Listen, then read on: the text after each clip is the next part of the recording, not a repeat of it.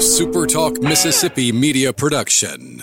You're listening to Sports Talk Mississippi on demand, presented by Pearl River Resort. Escape to Choctaw, Mississippi and enjoy world class gaming, the Dancing Rabbit Golf Club, and Geyser Falls Water Park. Escape to Pearl River Resort. To the junction, in the grove, and to the top. This, this is Sports Talk Mississippi. On your radio and in the game, right here on Super Talk Mississippi.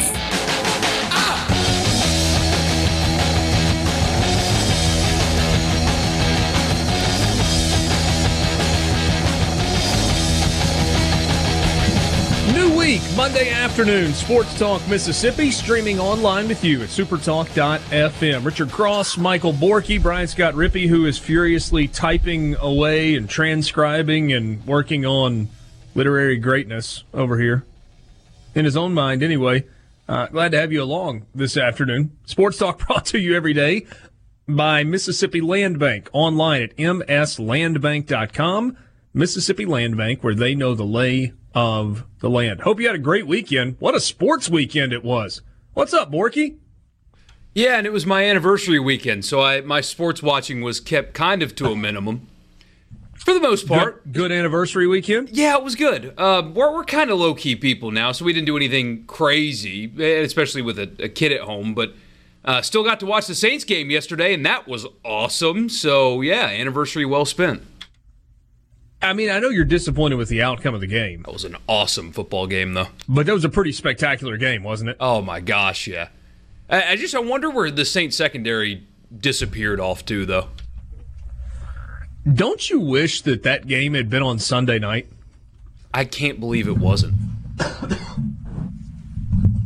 I mean, yeah, I guess Rams and Seahawks was was good. It wasn't that entertaining. I watched bits and pieces of it on the uh, on the plane coming home last night from uh, uh, well the flight from Charlotte to Memphis last night. Um, but yeah, I mean it was not super close. And man, can you imagine the ratings for NBC if you had had the the Saints Niners game at night? It would have been off the charts. Been the biggest of the year, like up into the mid thirty millions.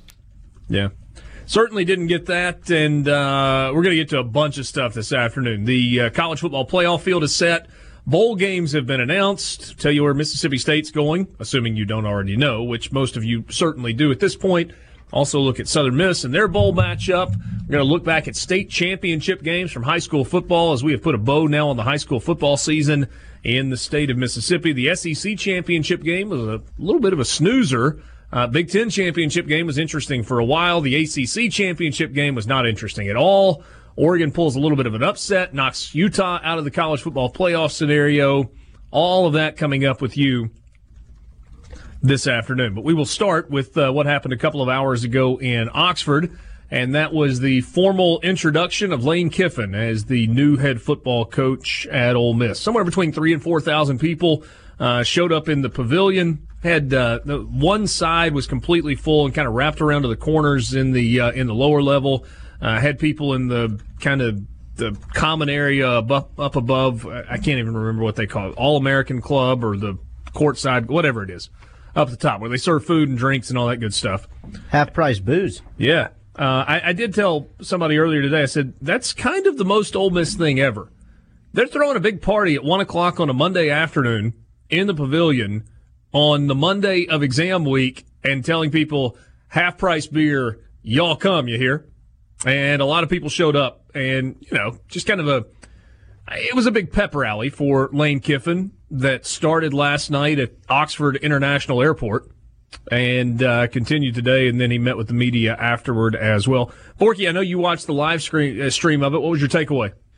It was pretty wild. I mean, I've watched coach introductory press conferences and stuff like that. But it, I jokingly said on Twitter that it was louder in there than any Ole Miss home football game this season, which of course is hyperbole. But the energy in there is something that you haven't seen from that place in years. I mean, we're talking three plus years since that program's had that kind of life and, and energy. And Lane Kiffin felt like kind of a rock star. I mean, just his entrance into the arena, the, the production people did a really good job. I don't know if you guys could see it there, but when you were watching the stream, they had train related music like Crazy Train and stuff like that playing, and they did a full intro and all this stuff. It was a it was a production. It was a show. And it was very fitting for a guy like him. And you could feel the energy through your television, which is really hard to do, especially when it's an introductory speech. Yeah, um, and I thought he hit the uh, the right notes. Glenn Boyce, the chancellor, introduced uh, Lane Kiffin, kind of talked about the search, had really uh, nice things to say about Keith Carter. He then turned it over to Keith Carter, who ultimately introduced uh, Lane Kiffin. And Kiffin stood up there and talked for, oh, I don't know, 10, 15 minutes. Maybe it wasn't quite that long. Um, you know, got the reaction that you would expect to get. I mean, it's always a celebration when you have a new coach. And if excuse me, Ole Miss had hired somebody besides Lane Kiffin, they would have had a celebration for that new coach. But Rippee, you and I were talking earlier today. The celebration for a new coach not named Lane Kiffin would have felt different than what happened today. Sure. I mean, he comes with the instant energy and uh, national relevancy, I guess, that the program, I guess, sorely needed. It needed a shot in the arm and – like I guess you could have gotten that in other ways, but wouldn't have come as strongly or immediately without Lane Kiffin. And I think there was some strategy at Ole Miss allowing the news to, you know, kind of leak out on Friday afternoon going into Friday evening because you got the full news cycle leading up to leading up to uh, all the conference championship games on Saturday. They were talking about it on SEC Nation. They were talking about it on College Game Day. Marty and McGee did like a 15 minute segment on it on their show uh, that was on SEC Network leading into uh, to Georgia and LSU. All the national writers have written about it, uh, you know, from Yahoo to ESPN to Sports Illustrated to et cetera, et cetera, et cetera. Um, and for the most part, the reviews have been really positive. Most people have said, yeah, this is it may work or it may not work, but it's a a calculated risk that both Ole Miss and Lane Kiffin have taken, and could very well be a uh, a risk that turns out to be really good for both sides. Sure, it just like Carter kind of changed the way Ole Miss has been doing business for the last what 30, 40 years in the matter of a week. I mean, you know, one that's made him a perennial bottom feeder in the SEC West. He did something different because you know doing things the same way over and over again, expecting a different result. I believe is the definition of insanity, correct? It's almost like I've heard that somewhere before. Right. So, you know, that's that to me the idea of Kiffin the process and actually going through that whether it works or not is kind of a uh, I guess memorable moment in this school history because it signals it's kind of a not changing of the guard, but seems like changing in the way they operate and maybe the way the school is viewed, or at least the athletic department. We will uh, play some of the audio from Lane Kiffin's introductory press conference, which happened after the official announcement, pep rally, however you want to describe it, earlier today. Uh, so we've got that for you. We'll give you the uh, the terms of his contract from a financial standpoint. Uh, pretty heavily incentive based. Uh, if you were following along on Twitter with me over the weekend, you you saw that the numbers were going to be low four millions uh, and have kind of some of the standard incentives in there. That turned out to be you know exactly what you get in the uh, the contract. Um, so we'll get into all of that with you this afternoon. Championship Saturday, LSU no trouble with the Georgia Bulldogs. Joe Burrow has now thrown 48 touchdown passes and may very well be the biggest landslide winner in the history of the Heisman Trophy. He's got to be a bigger winner than Troy Smith was at Ohio State a decade or so ago. I, I don't know that there's even that much doubt, Borky, that that's how it's going to turn out. Yeah, you hope so, but you know there's going to be the contrarian sports writer somewhere that will say that Justin Fields, for some stupid reason, deserves it over him, or or even J.K. Dobbins, which I guess would be his primary competition, right? The two of those guys, but or Chase Young, or Chase Young. Uh, but you you'll have the stuffy sports writer that wants to be different, so he can write a think piece column about how he's different than everybody else. When in reality, uh, Joe Burrow should unanimously be the Heisman Trophy winner. Yeah. Probably won't be unanimous for some of the reasons that you just outlined, but it certainly is going to be overwhelming. Clemson smoked Virginia and kind of led to some talk with some people as you were hearing the is Ohio State or LSU going to be number one? That's a really big deal because nobody wants to play Clemson in the first semifinal. And that actually led some people to go, well, if nobody wants to play Clemson and they've won 27 or 28 in a row now and started the year number one, they're the reigning national champs, maybe they should be number one. Yeah, they just don't have the resume that stacks up. I, I can't believe that LSU and Ohio State was even a debate. And they ended up getting it right anyway. But resume, LSU's is far and away better than Ohio State's, isn't it? I know the margin of victory for Ohio State is, is significant and bigger than LSU's, and they claim Ohio State's strength of schedule is tougher than LSU's, but I don't buy that for a second. Well, that shouldn't have been a debate, should it have? What was it? Ohio State had five wins against top 25 teams, and LSU had four wins against top 25 teams. Yeah, and LSU, all four of LSU's are top 15 teams. Yeah. So we've got the final four set. Mississippi State headed to the Music City Bowl. Southern Miss going to the Armed Forces Bowl. Two other vacant coaching spots in the SEC. SEC were filled uh, in the last couple of days. We've got winners and losers, and a whole lot more with you this afternoon. Sports Talk Mississippi. C Spire text line is open 601 879 4395. 601 879 4395. C Spire, customer inspired. We're back with you in the Renaissance Bank studio. Renaissance Bank, understanding you. One foggy Christmas Eve. Back with you on Monday afternoon, Sports Talk Mississippi, streaming online at supertalk.fm. Richard Cross, Michael Borky, Brian Scott Rippee. Hey Dad is off for a couple more days. Going to come back and join us later in the week. We're glad to have you along for the ride. Again, you can text the show on the C Spire text line, 601 879 4395. Thanks for being with us on this afternoon. Um, Rippee, question for you. Why do your buddies at UM have to lie to everyone and over overhype crowd size everywhere? A few people at the airport was thousands, and a bottom section and a half is a huge pavilion crowd. The splash was a splat. Wait, what? I don't. I don't know. Who cares? There were. I, I was not at the uh, the airport tarmac. I did not hand count who was uh, there, who was waiting. Uh, I think based on pictures, it's pretty obvious if you could count beyond like two hands that it was probably more than a few. As far as specific numbers, I, I don't. I have no idea. I if I guess if you're like spending your time worrying about that, I would encourage you to maybe move on to some other different things. But if you really want to hand count it, I could probably get enough still shots for you. We could go through it together. Is that fair? I, I think a couple to a few hundred would be a reasonable estimate for the airport crowd last night, just based on talking to people. I was sitting in the airport eating Shake Shack at the Charles, uh, the uh, wherever it was, Charlotte Airport last night when that happened. I talked to burner phone guy from the airport last night. We'll have that out later this evening. Did you? Yeah, he he was a treat. He was great.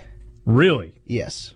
I'm so, looking forward to it. I'm writing something else from today right now, but I'll have that out. I procrastinated a little bit last night, but Okay, so um, so there was at least one there because uh, he confirmed to me that he was there. well, there were at least two there because he no, also handed his baby. No, he's got a family of four, so now we're up to four. So reach out that other hand because if we cross over to six, then we got a real situation on our hands. Um, I don't know what to tell you. I would probably tell you to worry about more important things other than crowd size. Who cares?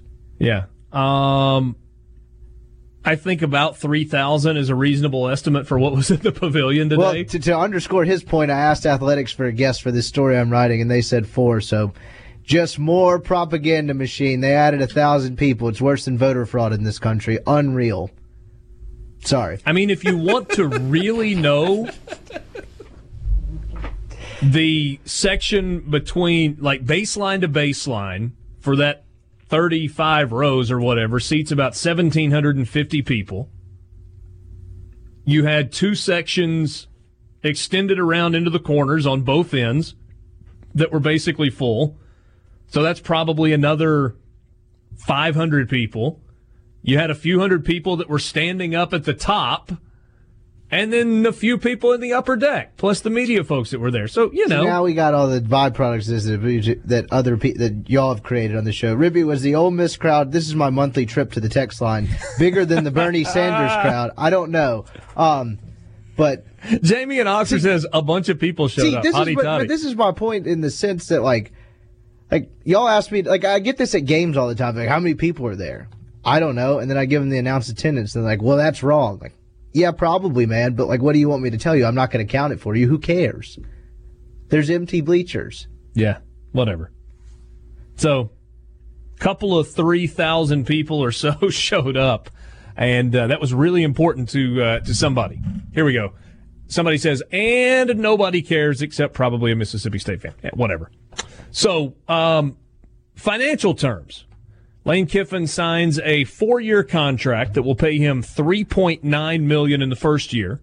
Well, according to a fake Twitter account and Brett McMurphy, uh, who collaborated on some reporting together, it was a five-year deal, which is actually not allowed by Mississippi state law. So glad we got that cleared up. Four million in the second year, four point one million in the third year, four point two million in the fourth and final year of the deal. It is possible, I suppose, that they put some sort of an automatic rollover in there.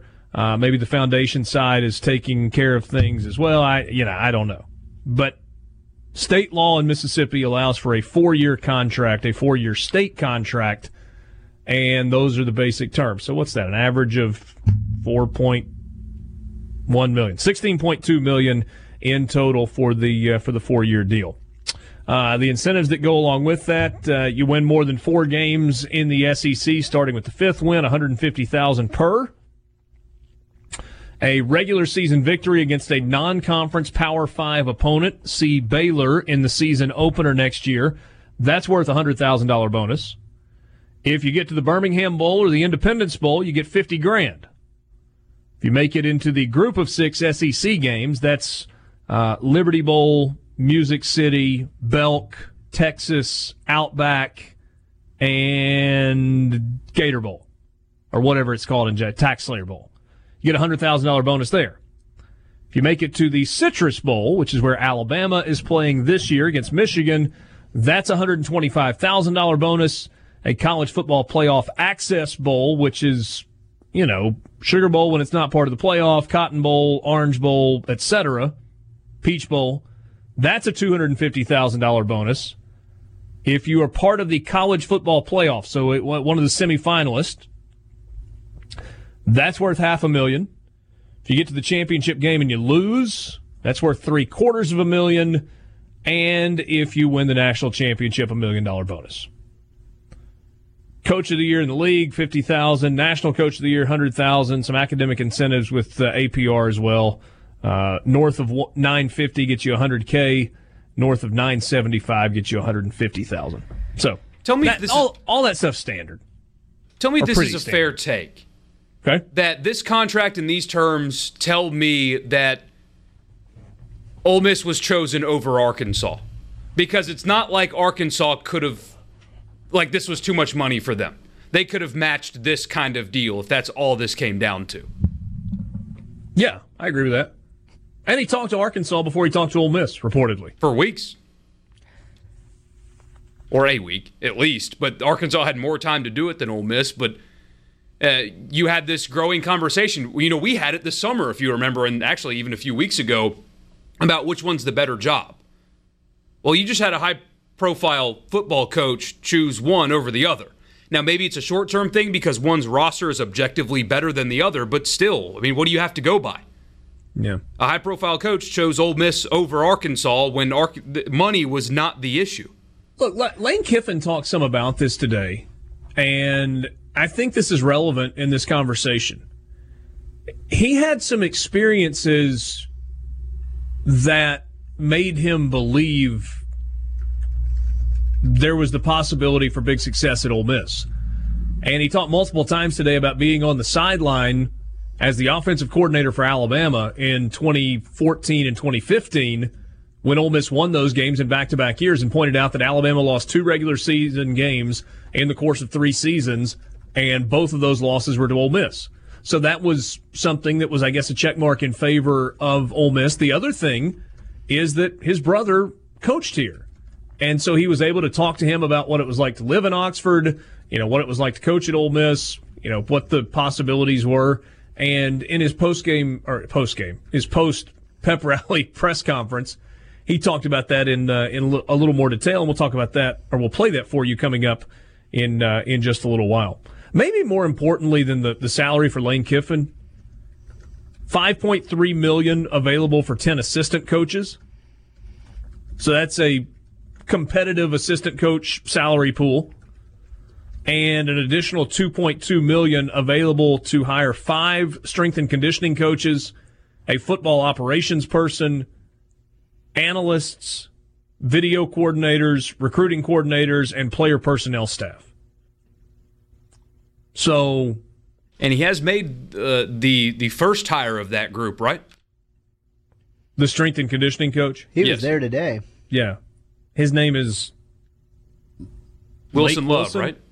Well, I just made I just made up a name. Lake Wilson. Yeah, uh, also known as Wilson Love, who was on Scott Cochran's staff at Alabama.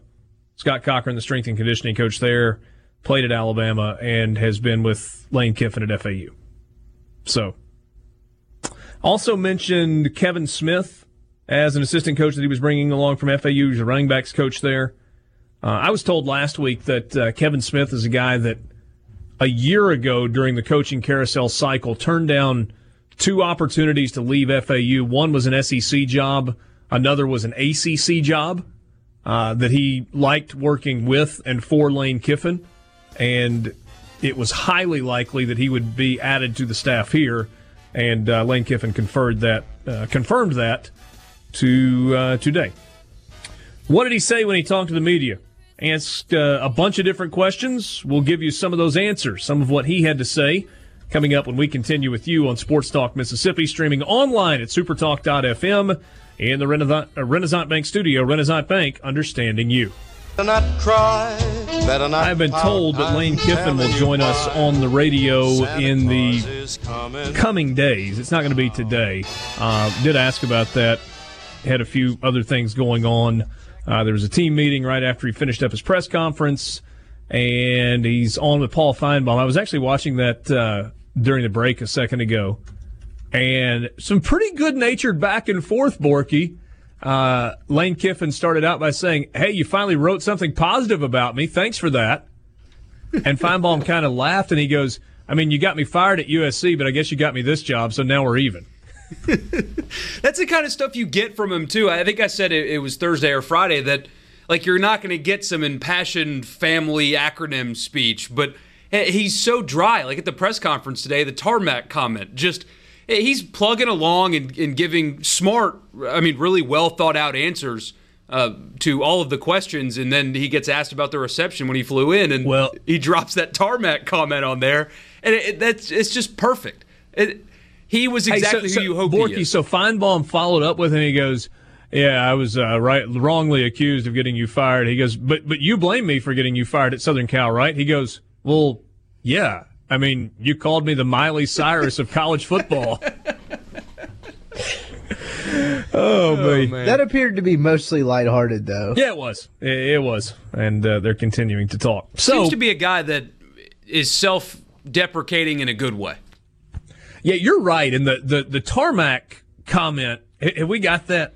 Yeah, here, the, let's go to that first. Let, us start with that. So the Lane Kiffin was asked that. about his um, the the reception that he received when he landed at the airport in Oxford last night. Um, a lot better than another tarmac experience that I had. I didn't think of that. It was like like an anniversary or something like that. So um, that was really neat to see. Um, I didn't know people were allowed on the tarmac, so.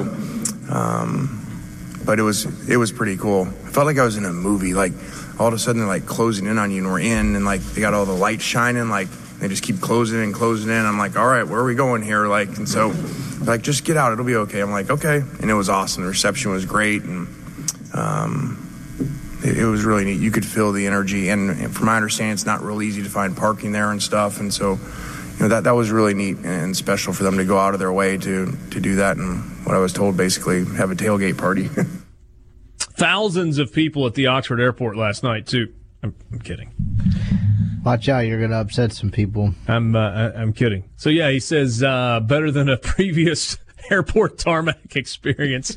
You may yeah. remember him being pulled off the plane and fired on the tarmac in Los Angeles after losing to Arizona State. Which that report technically turned out to be inaccurate, right? Because it was just some small room at the airport, but like it was so sensationalized that it's just remembered as that now. So they didn't actually do it in the parking lot. I don't think lot. he was actually fired on the tarmac. I believe he was taken into some kind of small room at the airport. Okay. By the tarmac. Not that it matters, but I think that's kind of like the funny and ironic part in all of it. Um, and then the I, I found the I found the the is this a long term gig thing to be kind of funny. I've got that ready if you want it. Let's hear it. You didn't see how big my buyout was yet, did you?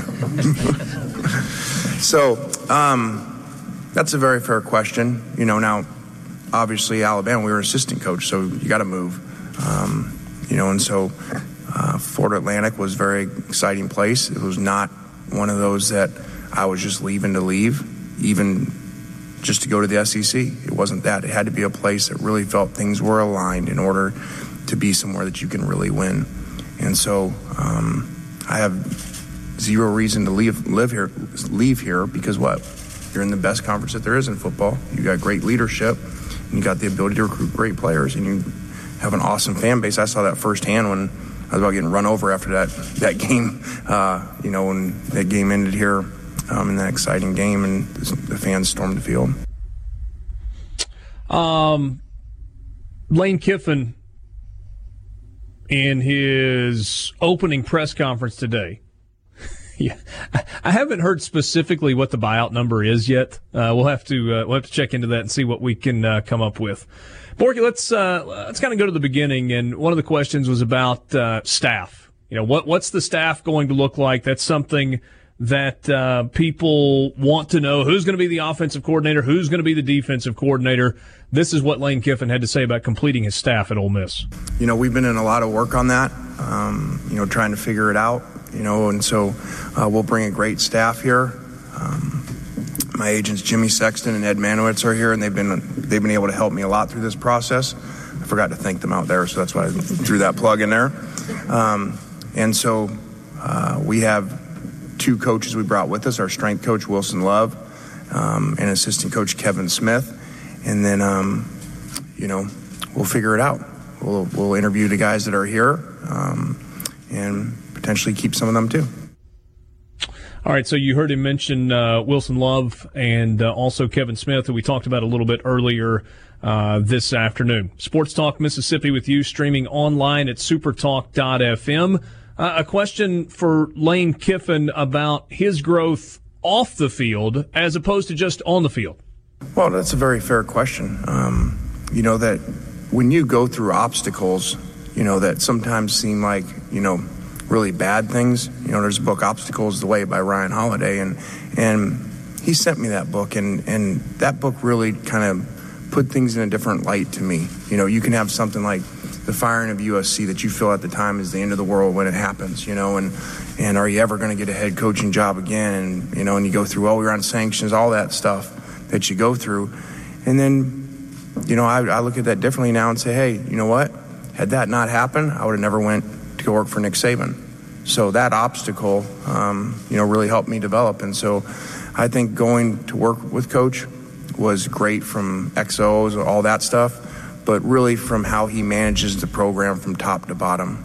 And I mentioned it in there. I feel like, you know, I was a head coach before, you know, back to like USC, and I was really the offensive coordinator being the head coach, you know, and developing players, getting them to the NFL and getting a lot of players drafted and then I really kind of changed and really realized, okay, this is there's more to it than this. That's not that's not my calling. You know, God's calling for me wasn't just to get guys drafted and make a bunch of money. It was to develop them off the field and, and have relationship with them and help them through things. So. Um, I feel like there's a lot different that way in player relationship this time around. Um, and I'm not saying today. This has been for the last three years as a head coach. Um, I would like to think those players um, would say that. What do you think about that?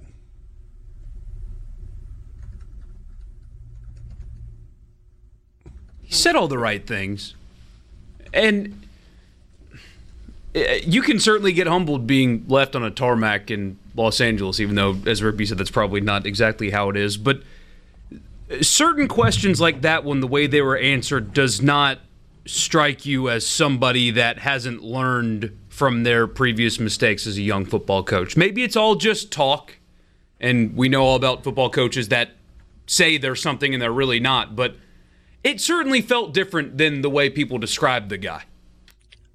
I always I brought this up on our podcast yesterday, but I I, always, I do wonder if there's like some kind of value in like seeming like in, in every industry, pretty much anywhere, there's kind of a pecking order, and you know really smart people maybe skip a couple steps or kind of get jo- get good jobs early on and maybe kind of blow by it quicker than other people. But there's generally some kind of pecking order or path towards the top of whatever industry. And his was like the complete inverse. I mean, he was the head coach of an NFL football team at 31 years old after what? Two years as a passing game coordinator and OC at USC. And so his career path has been so well, in some ways tumultuous too, but also so like almost inverse of what it would be. I mean, at 40, whatever he is now, he's head coach at Florida Atlantic. At 31, he was head coach of the Oakland Raiders.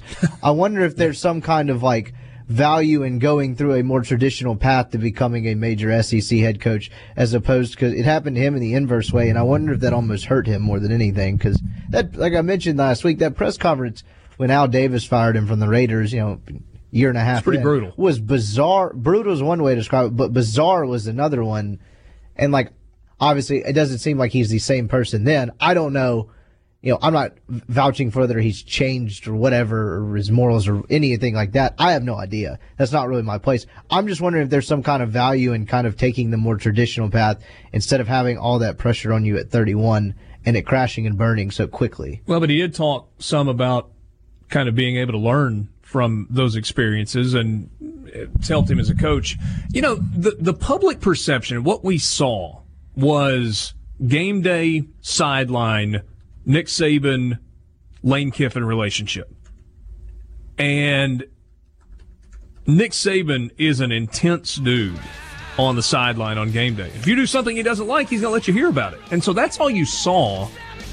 But as you hear more about the relationship and the value that Kiffin put on the relationship with Saban and what he talks about having learned about. That's fascinating to me. That, okay, the public perception was one thing, but the reality of that relationship and that situation was vastly different. And Lane, uh, Lane Kiffin today, on multiple occasions, gave Nick Saban a lot of credit for learning how to run the organization, which is something you've heard Nick Saban say a million times. We'll talk with Keith Carter when we come back. Ole Miss Athletics Director. He is on his way to the airport, headed to the College Football Foundation Awards Dinner in New York, but he'll make a few minutes of time for us when we come back. Back with you, Sports Talk Mississippi, streaming online at supertalk.fm. Let's go straight to the Farm Bureau phone line. Check out favorites.com and go with the home team. We've got about five minutes with Keith Carter. He's the athletics director at Ole Miss, who is now on his way to New York City for the College Football Hall of Fame induction ceremony, in which uh, Patrick Willis will be inducted later this week. Keith, when you said, I want to be an athletics director, did you know exactly what it was you were signing up for? well, I kind of joke with people: be careful what you wish for, right? Um, you know, no, it's been great. I mean, it's certainly you know the first couple of weeks is not necessarily uh, textbook, but you know, in our business there is no manual, and, and we know that. I've been around the business long enough to know that things happen when they happen, and you gotta you gotta act on those things. But uh, you know, as I said in the press conference, it's been a hard week in a lot of ways, an emotional week, but uh, certainly today was a lot of fun, and, and getting Lane here, it's, it's going to be great when you flew down to South Florida and were able to sit down and, and talk with Lane for an extended period of time, what stood out to you? Uh, what, what did you guys cover that made you think, okay, this is the guy I want? Well, you know, I think first and foremost, I mean, I, I kind of knew the football side of it. I mean, we, we, we talked some football and we talked, you know, about X's and O's and schemes and staff and all those things. But I think we spent a lot of time just talking about vision and, and alignment and, and, and just kind of what our kind of common goals and values were, you know. And I think, uh, you know, we, we got to where we felt comfortable with each other. And, and, you know, I got some answers that I needed from him that, you know, uh, kind of what he was looking for with his career and, and, and, you know, was wanting to come to a place like Ole Miss where he could put down some roots and, and really build a program for the long term. And so, you know, we talked a lot about us both potentially being new and working together and locking arms and, and really doing something special at Ole Miss. And so uh, I was really excited when I left that meeting and, and had, you know, checked a lot of boxes and, and certainly, you know, was very impressed with, with our conversation in terms of uh, the contract, I guess it was a week ago today when you had the, the press conference, and I asked you about you know the financial implication of making a change and going and hiring a new guy, and you said there were limitations, but but you felt like you were going to be able to be competitive in whatever you do. Was money ever an issue in this thing, or was that maybe one of the more simple parts of it?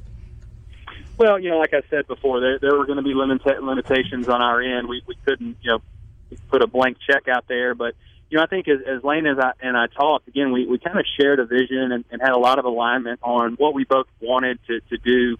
Uh, you know, with Ole Miss football, and, and I think he thought our job was very attractive. I thought he I think he thought our roster was was really good coming back, and, and that we could, you know, they could come in and we could win very quickly. And so I think we were attractive, and, and certainly as we started talking about terms and, and and trying to figure out the finances, you know, that that actually was not too hard of a conversation. I think everybody was wanting the same thing, and uh, we you know we got with Jimmy and and and you know got it done. And so very happy with the way that all went down. I think both sides feel like they got a very fair deal, and uh, you know now we're just ready to go to work. Keith, I'm, not trying to be hyperbolic when I say this. I've I have um, done a couple of interviews today, and people just asked me about the excitement level. And I said, you know, we moved to Oxford in the, the late 80s. My kind of history with Ole Miss athletics starts around 1990. Yours is more mid to late 90s. I can only think of just a handful of times where I feel like, as a whole, the Ole Miss fan base has been more genuinely excited about the same thing and everybody kind of moving in the same direction. Is that kind of how you feel also? It is, Richard. You know, and I, I think, again, kind of going back to what I talked about last week in, in the press conference, you know, I, I wanted to find somebody that could do that. And you know, I think that you know Lane certainly has has brand recognition. He's been at some really good places, been at some high profile places, and we just really needed a shot in the arm. And and you know, you've got to factor in all factors. I mean, it can't just be somebody coming in with the with the brand uh, that that can't coach and can't mold young men and, and those type of things. So, you know, that was kind of where we needed to check some boxes and make sure that we align uh, there's a little bit of a funny line in the uh, press conference today where you jumped in and said no quickly. Uh, I think we may have lost Keith uh, just for a second as uh, he is on the road this afternoon. May have lost him. And uh, anyway, I was going to ask him with regard to the buyout. I don't know if he's going to give it a, give us a specific number, but uh, kind of curious if felt comfortable in saying that that was a large number if Lane Kiffin wanted to wanted to leave early. So. Um, Sports Talk Mississippi streaming online at supertalk.fm. You can be a part of the conversation on the C Spire text line. The number is 601 879 4395. Keith, I know we've only got you for a, a minute or so more. Uh, a little bit of a funny moment in the press conference today where you jumped in and said no with regard to um, him moving on or using this as a stepping stone. I don't remember exactly uh, the way it was phrased. And then Lane said, uh, You guys haven't seen my buyout yet not necessarily asking for specific numbers, but suffice it to say, uh, protections in place there for Ole Miss. No question, and uh, you know, obviously, don't want to get specific, but you know, Lane Lane wanted to show that he was committed to Ole Miss, and you know, there's there's some financial terms in there that that protect Ole Miss, but I, I'm telling you, it was it was something he wanted to show that he was going to be here, he was going to build a program the right way, and he was not looking to, to jump around. So we were excited about that, and know, certainly look forward to, to getting everything going. No, it's going to be fun to uh, get to see Patrick Willis officially inducted into the uh, College Football Hall of Fame. Yeah, so much fun. You know, I was I was hoping that we could make it work. Obviously, with everything going on today, and wanted to try to get up to New York for Patrick because he's just such a great ambassador for Ole Miss and such a great human being. So excited to see him uh, maybe later tonight or in the morning, but uh, it's going to be a good night tomorrow night for sure. Safe travels. We'll talk to you soon. Thanks, Richard. That's Keith Carter joining us on the C Spire, uh, excuse me, on the Farm Bureau phone line.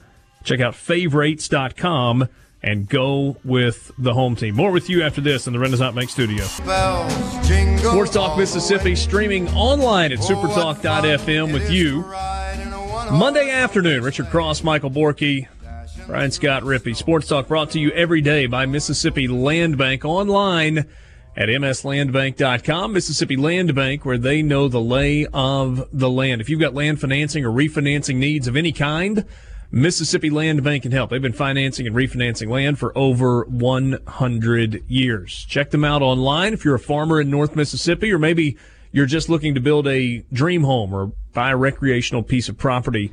Let Mississippi Land Bank help you. MSLandbank.com. Mississippi Land Bank, where they know the lay of the land.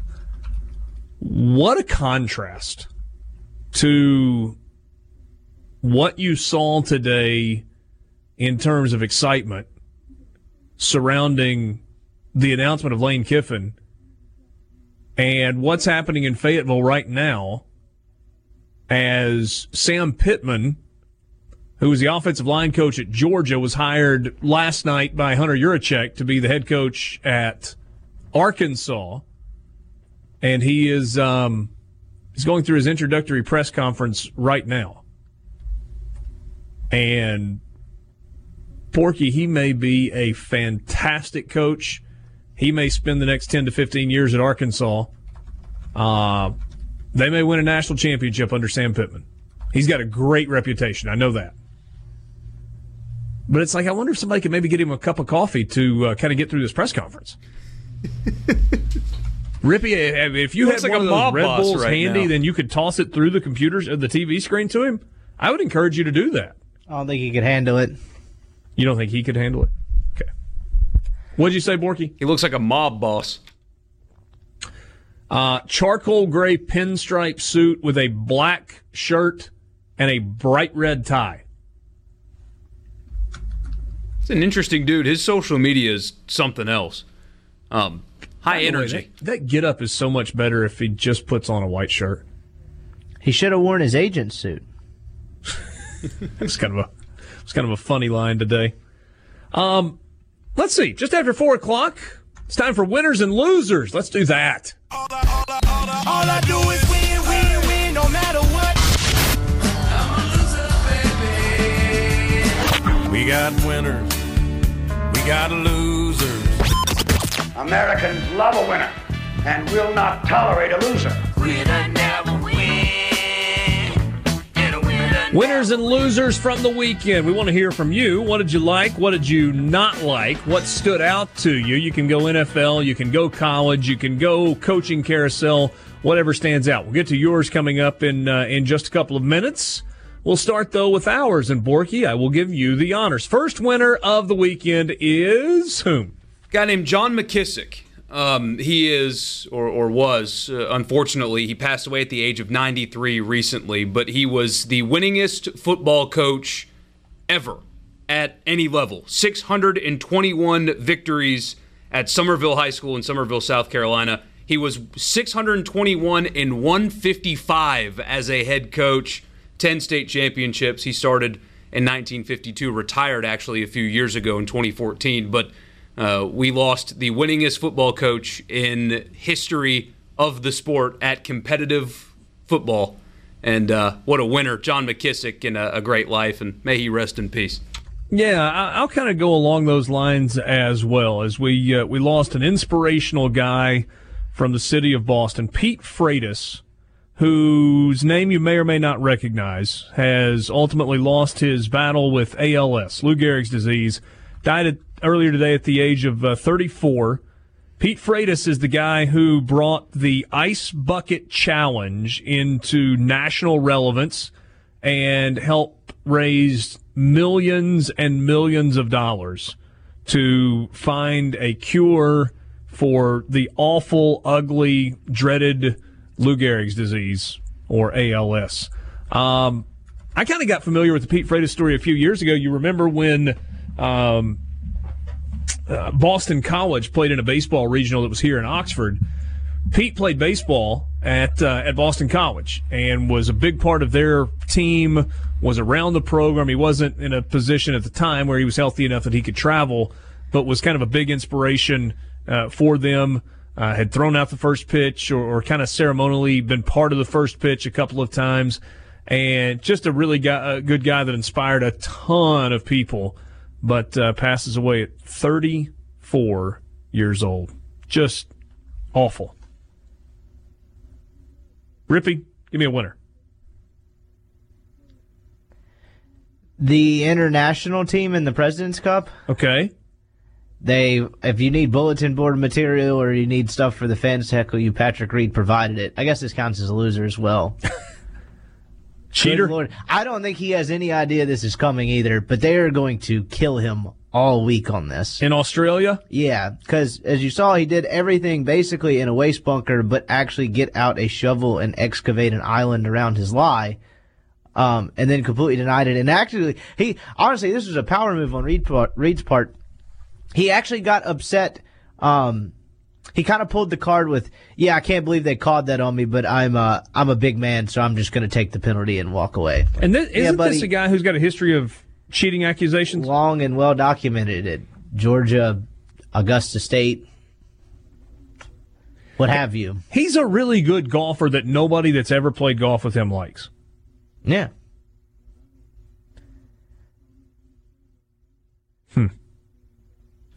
Like his teammates on these cups, these teams don't like him. Weird question. Is no, he but? I, I don't think I. don't- But I, I don't think that's in. Well, everywhere else, yeah, no. But I, I do think with the amount of success he's had in this thing and the amount of energy he brings, I do think if you're paired with him in one of these things, it's probably like kind of ener- energizing and not so bad in the moment. But wasn't the story from a couple of years ago that nobody wanted to go out and play with him? No, he. Well, it wasn't quite that. He got mad that he wasn't paired with Spieth for a second day after they had a two and zero day, and the na- the other details of that are escaping me right now. Oh, Spieth wanted to go play with JT or somebody like that, right? or something, but it wasn't really his call. As the captain's call, and he split him up. He was upset about that. Yeah. Well, uh, well, fair enough. Obviously, Ole Miss football fans feel like they're winners right now, uh, not based on any scoreboard result, and there are other people that roll their eyes as a result of that. But just having a feeling of hope with uh, with the team that you cheer for makes you feel like a winner, and that's not something that uh, most Ole Miss fans have had in a while. And people have, I mean, they've checked out. They were completely checked out, and you know maybe we didn't do a good enough job kind of talking about that. And I mean, I think we talked about the empty seats and the fact that uh, people weren't buying season tickets. Obviously, it's not like we ignored that storyline, but I don't know if we put enough emphasis onto into it. The interesting thing, though, is when people check out, it's really easy to go, "Yeah, you're not going to be able to get those folks back." Borky, it appears to be quite the opposite. Not only are the people who say, "You know what, I'd kind of given up on it," not only are they coming back, but it feels like you've got a, a, a new crop of fans that's kind of jumping on board as well. Well, you don't get them back without change, but uh, the biggest deal, and I said this on JT show earlier, is that this is Ole Miss telling their fans and their people that they believe and are actively doing what it takes to actually win at a high level. Like there were a lot of safe hires out there. But safe doesn't actually win at a high level at Ole Miss. You can't be safe. Safe can get you to a bowl game and everybody will give you a nice little pat on the head and tell you how great of a job you're doing. Heck, you had national media people call Ole Miss insane for moving on from Matt Luke after a 4 and 8 season. This is Keith Carter, the Ole Miss administration telling their fans, "We understand the risks, but we think we can win and this guy can win. Risks be damned." It's the first time in years they've heard that, or, or at least been able to see that and touch it and know that that's actually what's happening in their front office. I actually uh, like it. On that note, I have no idea if this is going to work. But the argument, obviously, there are ways there where it could be an ugly flame out in terms of like off the field stuff. I'm not saying that's going to happen. I'm not saying it's not going to happen. But the I don't understand the it's not going to end well take because how many coaching tenures at any programs across the country, quote unquote, end well? Don't they always end in a firing? Most of the time in less than a decade. A firing or a retirement. But I would say retirement's a tiny, Oh no, no, I, I. I, don't disagree with that. So I, I, I guess I don't understand the, like, looking at it, having covering all this stuff for the last like four plus years, and I guess watching it fairly closely before that. I don't really understand the like the the hesitancy to take a risk. What they were doing previously clearly wasn't working. So if you're scared it's not going to end well, well, guess what? Like if you made a safe hire, odds are it eventually wasn't going to end well. Like I, I guess I don't really understand that line of thinking. We had somebody text us and say, "Well, he'll leave in three or four years anyway." Okay. Yeah, man. If he left Ole Miss at three or four years, that means he won at a level to where everyone else is probably fairly happy that follow the program or whatever. I mean, you can't make hires in fear of them leaving. You just you can't do that. Yeah, and the whole don't use this as a stepping stone thing. I feel like that's a myth that has kind of been, you know, would, would Memphis trade the time it's had with Mike Norvell because he left for Florida State? He's also starting at four million a year and change. Sports Talk Mississippi with you in the Renaissance Bank studio. Renaissance Bank, understanding you. Back with you on Sports Talk Mississippi, streaming online at supertalk.fm. Richard Cross, Michael Borky, Brian Haydad, and Brian Scott Rippee. Actually, Haydad is out today. He'll join us again later this week after finishing off a little vacation time. Uh, if he were on the phone right now, Will East would be on the Farm Bureau phone line. Check out favorites.com and go with the home team. That's where all guests appear on Sports Talk Mississippi. But Will is in the studio in Jackson, and it's time for us to uh, wrap up the high school football season. Three champions crowned on Friday, three more champions crowned on Saturday. We had a couple of pretty epic finishes over the course of the weekend pretty good, Will.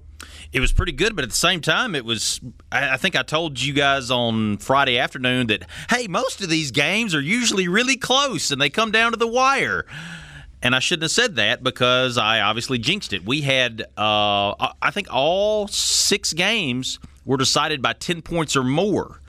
Uh, to tell you kind of how rare that is, I was like, man, this this doesn't seem right. You know, usually we have at least a you know a seven point game or a three point game, and I said I'm going to look back at the the record books and see if we've ever had anything like this. Uh, as far back as I could look in the record books, this is the only time that I could find where every classification won by ten points or more. Wow, going back at least to 1997. There was, at the very least, significant excitement in the 6A state championship game on Friday night as Oak Grove jumped out to a 21 to 3 lead. 21 and then Oxford yeah. came all the way back and won at 31-21 and it was tighter than that with about 2 minutes to go, you know, Oxford or 5 minutes to go whatever the amount of time was. Oxford got a big late touchdown run on I think it was second and goal from the 25. Something like that, yeah.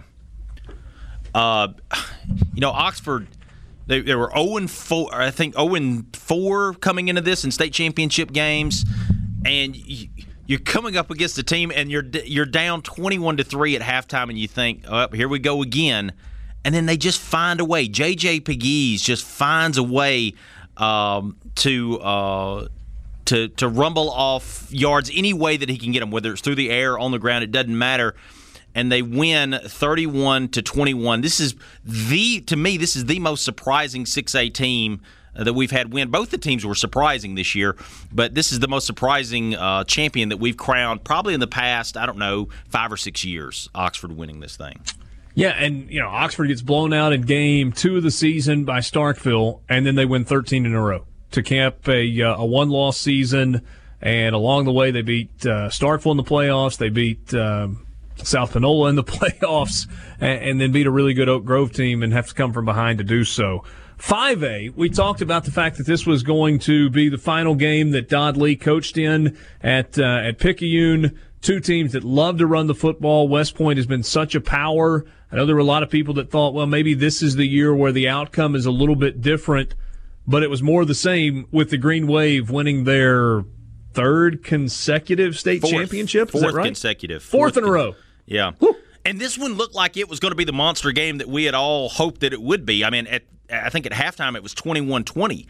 Uh, in fact, West Point was up to a big lead. They had a 21 to 7 lead, and then Picayune scores a touchdown, and then they get a pick six to make it uh, 21 to 20 going into halftime. And you're thinking, wow, oh, here we go. This is going to be the, the monster epic game that we were all hoping for all year long. Because uh, we knew that Picayune was probably going to be it in the South, and we figured West Point would be in the North. So everybody from the get go this season has been thinking it was going to be West Point and Picayune. But then in the second half, it was all Green Wave. The Green Wave defense held Picayune to 197 rushing yards, which sounds like a lot. But when you consider the fact that the Maroon Tide have averaged something like 300 yards per game rushing the ball coming into that one, uh, that's a pretty good achievement by the uh, by the West Point defense. And throughout all these championship uh, teams that they've had over the years, they've been known for their defense and also for their their running game. And no different this year. Brandon Harris, get get this stat line. He finishes the night with 58 yards rushing and two touchdowns. Okay, all right, there you go. Yep, okay. He went two of three passing for 109 yards with a touchdown. He had two passes go for 50 plus yards. Jeez.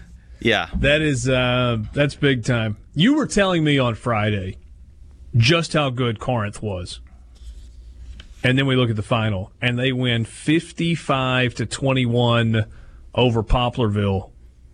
Boy, they, they were really impressive. They were really impressive. The only loss they had this year was a three point loss to 6A's Tupelo.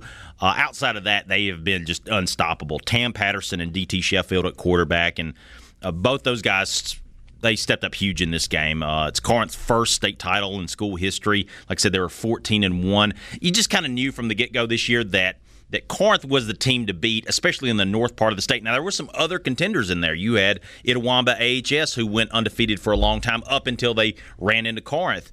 Uh, in the south part of 4A, you had South Pike, who at one point had the number one offense and I think the number one defense, or at least the number two defense, excuse me, in the state uh, as far as stats were concerned. Uh, but they they just didn't have what Corinth had. Corinth just had not only a great defense, but they had that suffocating run game. And DT Sheffield, he finishes the game. Uh, uh, against Poplarville with 220 yards rushing, 10 carries, three touchdowns, Ooh. five of six passing for 164 yards and two touchdowns there. Very efficient, very methodical, Corinth was all year long. These kids have been playing together for a long time now. Uh, and Coach Lowry, Coach Todd Lowry, has kind of brought them up in that, that that weird kind of triple option, but not quite triple option offense. And they you could tell that they they were experts at it now, and it really showed uh, against Poplarville. Uh, we talked on Friday afternoon about Jefferson Davis County winning 25-15 over uh, over Noxubee County. Taylorsville got the 48-18 win yeah. over Northside. Uh, impressive win for the Tartars. Here's the stat of the game for you. Northside, Northside allowed more points in this game than they allowed in every other game this season combined. In the 14 games that Northside played this season, they had only given up a grand total of 34 points. They had nine shutouts this year. They had not allowed an opponent to score in double digits since way back, uh, I think on September 28th, 2018. They allowed 49 points in this game. They lose 49 to 18. And Ty Keys, there was like there's like five other guys on that team who have the initial TK. Uh, there's Travis Keys and Tavares Keys, and then there's Ty Keys, who's the quarterback for Taylorsville. He finished the night 12 of 18 for 124 yards, 50 yards rushing uh, with a touchdown, and uh, it's their second state title in the last three years, their seventh state title overall. You know, last year they went to the state championship game, but Ty Keys was hurt. They lost to Scott Central. Well, they got the last laugh winning uh, another state title for Taylorsville. Really impressive this college football or college football, sorry, this high school football season. In some ways, it delivered in a really big way. There were some ways that it was kind of a strange season. What's going to stand out to you, Will, for 2019 high school football in Mississippi? It was unpredictable. That that that to me is the most telling thing.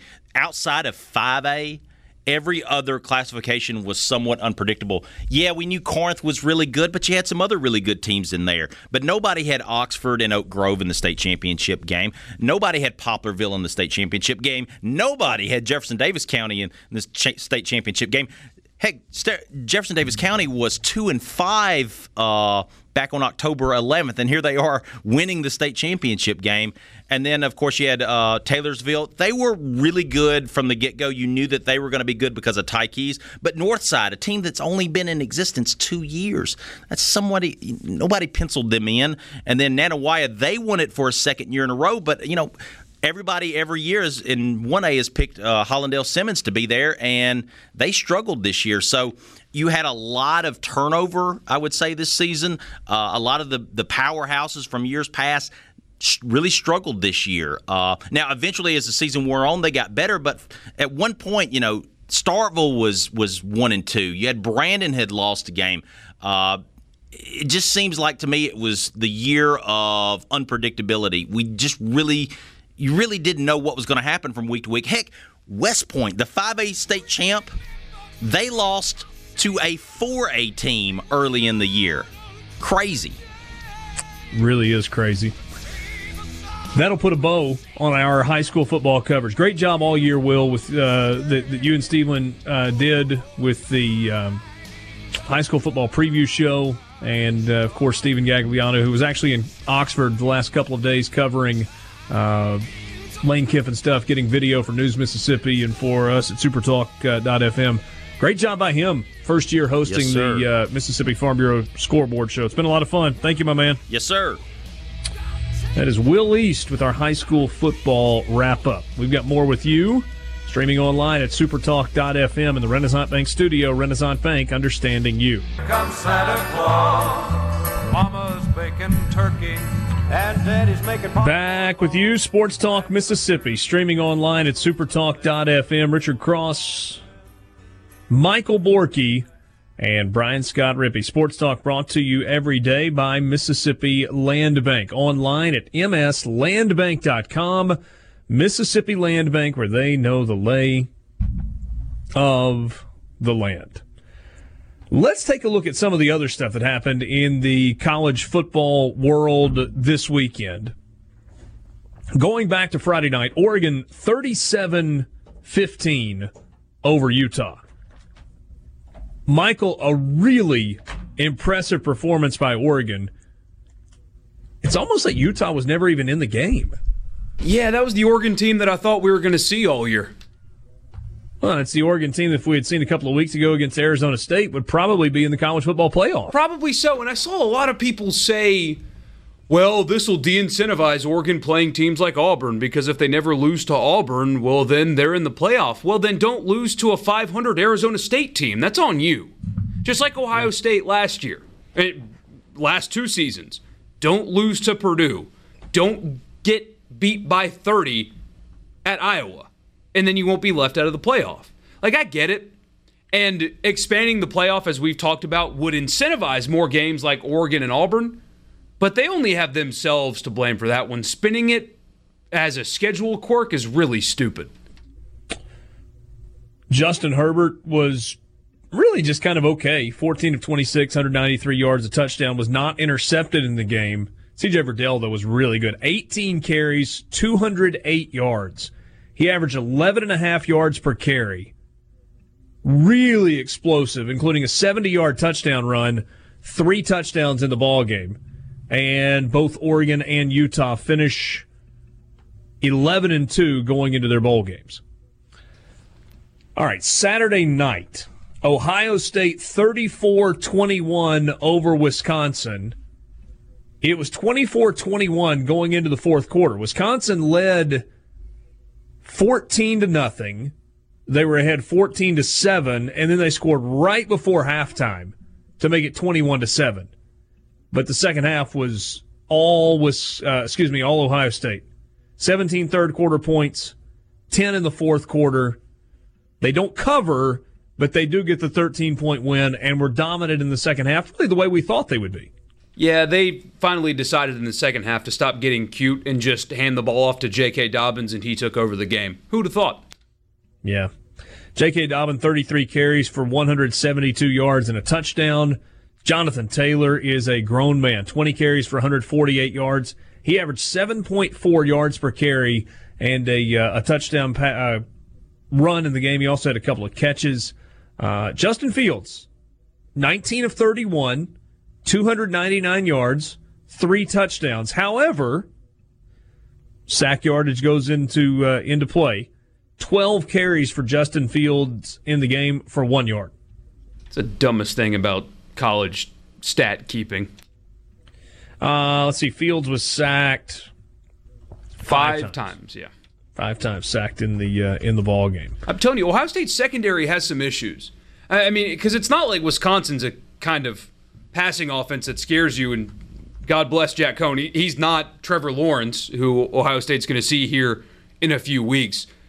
They might have to score 45 points or so to beat Clemson because they're not good in the back end of their defense. And supposedly they're supposed to have NFL guys back there. Doesn't look like it. You're talking about Ohio State? Yeah, they, they give up big plays in the secondary far too often. We're going to circle back, by the way, in a little while to the uh, to the SEC championship game and talk about it a little bit more. Clemson, sixty-two to seventeen over Virginia.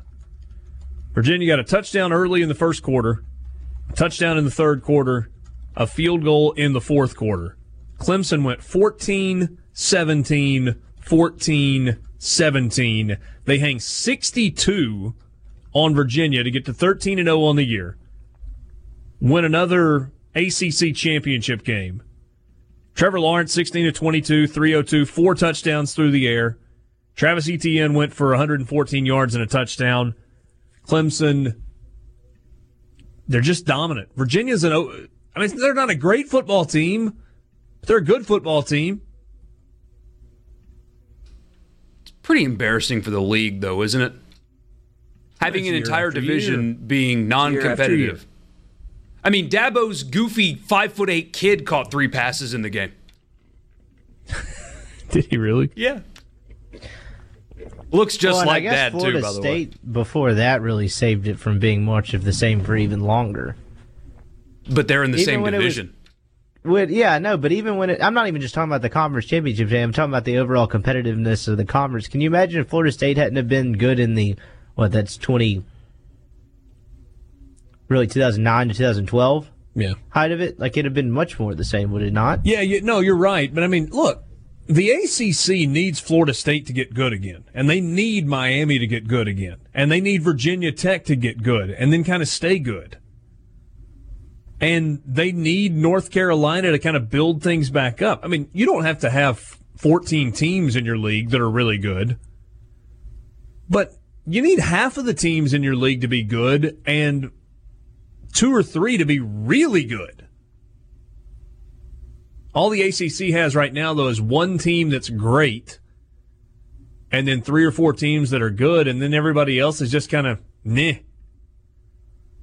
And maybe Dabo would get mad at me for saying that because he says our conference is undervalued. No, it's not really undervalued. It's just not very good. It's just not. Oklahoma 30 to 23 over Baylor. Another tough loss for Baylor. Oklahoma gets in the playoff after the win, which tells us probably that Baylor, if they had won that game, would have gotten in as well. It was an overtime win. Really good football game. Oklahoma jumped out to a 10 to nothing lead. Baylor scored 13 in the second quarter. They led 13 to 10. 10 third quarter points for Oklahoma to put them up 20 to 13. And then Baylor scores 10 in the fourth quarter. And you get a field goal from Oklahoma to make it 23 23, send it to overtime. Baylor can't score in the overtime period. Oklahoma does. And they win it 30 to 23. Did you have fun watching that game? It was great start to the day. And did you see the committee member after the game say that their final debate for the last spot was between Georgia and Oklahoma? So you're right. The winner of that game would have gone on because there's no debate after the way Georgia got beat the way they did in the SEC championship game. If Baylor would have pulled it off, Matt Rhule would have had them in a college football playoff, believe it or not. Memphis 29 24. Maybe the most entertaining game of the day. Would you argue with that? I wouldn't. I just thought it was a fun game. Memphis led 10 to 7 after a quarter. It was 14 to 10 Cincinnati at the half. Memphis trailed by 1, 21 20 going into the fourth quarter. And uh, then Memphis gets nine points in the uh, in the fourth quarter. Cincinnati kicks a field goal, five point difference. Brady White below 50% passing, 18 of 40. Threw for 250 yards and a touchdown in the game. Um, Damonte Coxie had a big game for Memphis. He's the, the big wide receiver, had nine catches for 165 yards. Am I overthinking this, or is it really impressive for both Memphis and Florida Atlantic to play the way they did and win their conference championship games while both knowing that their coach is gone? And it was two different types of games. I mean, Florida Atlantic went out and curb, curb stomped. I mean, clearly the better team. They played well. They played for their coach. This was, I mean, Memphis and Cincinnati was same two teams playing each other that played eight days earlier. Arguably the biggest game in Memphis football history. And somehow Mike Norvell was able to kind of hold out the noise. I think there's a pretty special relationship between Mike Norvell and that team. And I think he did everything he could and gave everything he could to get Memphis ready for that game, knowing full well that he was headed to Florida State as soon as it was over. I mean, that game ends at 7 o'clock local time and at noon Eastern the next day. He's announced as the head coach. Under much less fanfare, with much less fanfare than saw here. Were you surprised by that? I mean, I know it. For oh, some reason, they're not excited by that hire, which is insane. But he gets out of the car and there's like four people standing there giving a golf clap. Yeah, that's Florida State. It is. Sports Talk Mississippi with you, streaming online at supertalk.fm. We got more coming up in the Renaissance Bank studio. That's Christmas to me. Who's that, Borky? That Pentatonix or somebody else? Yes, sir. You nailed it. That's, it was right there on the uh, tip of Rippee's tongue as well. Have you listened to some of their stuff? Yeah, it's good. They're good. I'm still blocking off vacation to go on tour with the Trans Siberian Orchestra. Are you? Yeah. It's gonna be a roadie. Bought a van. Yeah. Well, yeah, the guy got engaged uh, there after his what was it his third TSO concert. Maybe you could give that a shot. Is that what the kids call it? TSO. That's what he okay texted us last week. C Spire text line is open 601 879 4395. Kelso in Ocean Springs says JMU 66 21 over Monmouth. Moving on in the FCS playoffs. Kelso, our resident James Madison fan. Go Dukes. David in Oxford says Hugh Freeze to Memphis. You buying it? Seems like Falwell's no. breaking the bank to keep him at Liberty, though. Well, that report was out before the whole Hugh Freeze to Memphis thing really started, wasn't it? And if you're the or, Falwells, or is there I don't know actual if you number associated with that. Oh, I don't know, but uh, considering their financial situation, that number is probably limitless. If anybody can pay a Group of Five coach Power Five money, it's Liberty. Yeah, no, I I agree with you on that point. And uh, who knows? I mean, maybe it's cash. Maybe it's just like some sort of a real estate deal where he can put a gym or who knows. There seem to be all kinds of creative ways to uh, take care of people at Liberty. What do you mean? Although I probably shouldn't say anymore. I mean, I'm just saying that based on some news stories that I've read, and apparently Falwell's suing everybody that says anything negative about them. Oh, my bad. Hmm. We've got really good in-house counsel, though, don't we? Yeah, we do. Yeah, I, I feel confident in Ashley's ability to uh, to help me. Blessings to you. Eh, I'm just saying, in the event that, well, and we've also got Mama Rippee, right? Yeah. Would she help? Maybe.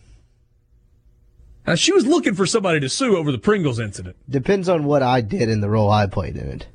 Would she be more or likely or, or less likely to help me if you were involved? Less. Fair enough.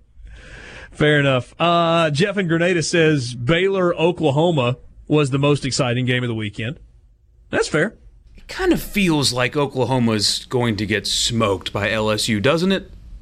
It, uh, maybe. Although a running quarterback did put up 600 yards of offense against LSU a few weeks ago. Like, Georgia not looking good didn't answer all of the questions about LSU's defense. Jalen, well, am I, am I going to say that out loud? Am I going to say it out loud? Go for it. Do it. Jalen Hurts is not as good a runner as John Rice Plumlee. He's a much better. You'd have people that would disagree passer. with that, but I, I think you're probably right. But he does have the other element. Nick in Oxford, any truth to the Matt Luke to Georgia as an offensive line coach rumor? I don't know. Yeah, Sam Pittman gets the head coaching job at Arkansas. That certainly leaves an opening on Kirby's staff at uh, at Georgia. I don't know what the relationship is between Kirby Smart and Matt Luke. I don't know if Matt Luke feels the need or has the desire to jump right back into coaching right now. Um, his buyout money is not affected by taking another job one way or the other. So if he wants to go coach at Georgia, it does does not affect what Ole Miss owes him. If he wants to take a year off, it doesn't affect what Ole Miss owes him. I, I don't know how you approach that. Obviously, I've never been in that situation. My thought is, and it really might not be a bad idea to take some time off. And, yeah, who knows? Maybe you can do just to kind of dabble in it. Maybe there's some consulting work you could do like on a part time basis. Maybe. But what if you just rest and go on three or four vacations and go to all your kids' ball games and hang out with your wife and just chill for a year? I don't know. I mean, certainly you would think that that would be a good opportunity. Very reliable source who flies Coach O everywhere told me that Joe Burrow was coming back next year. Uh, somebody gonna tell him. I replied, I said, I bet your friend 10 grand that he does not. See if he takes the bait. He may come back. He won't be playing football. Shh, Rippee.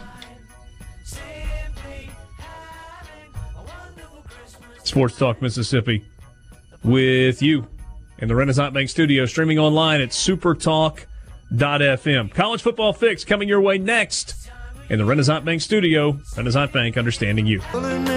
Back with you on Sports Talk Mississippi, streaming online, supertalk.fm, Monday afternoon.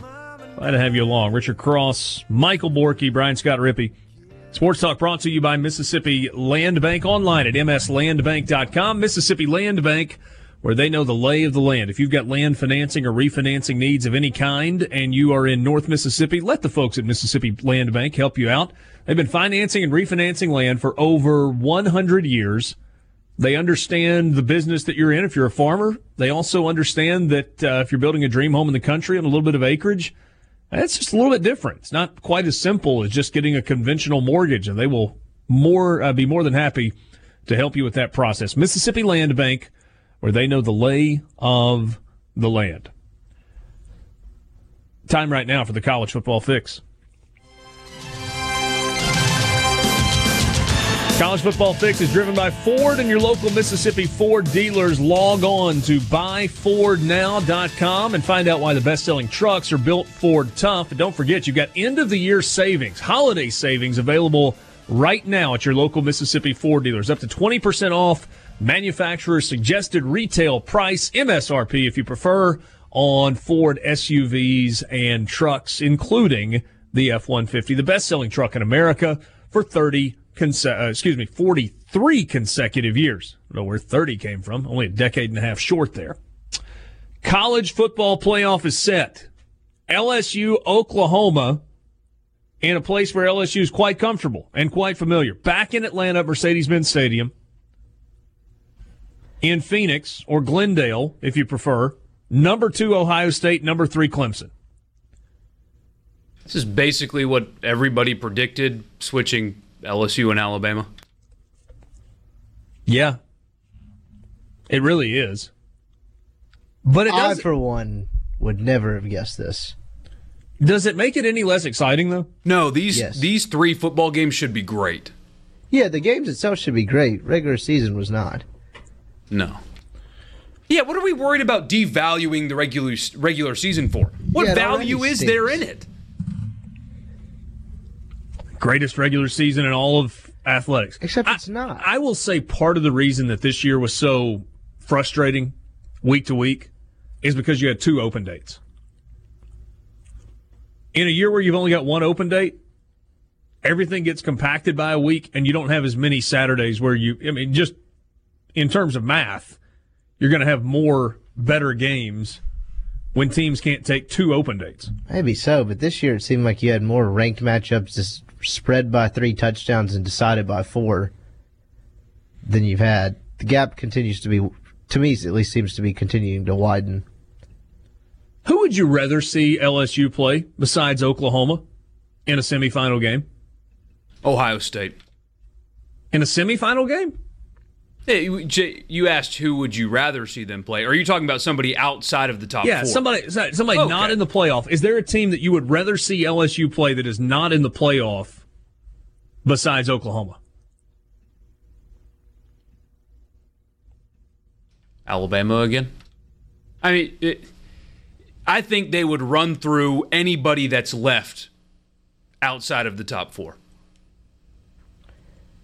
I mean, we've kind of seen it, right? Look at what they I mean, did what to are the Georgia. options? The options are Utah, Oregon, Baylor, Oklahoma. That's really it. Yeah.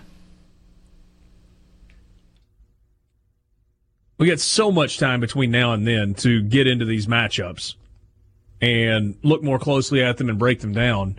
But at first glance, is there anything that you can see Oklahoma doing to give LSU some real trouble?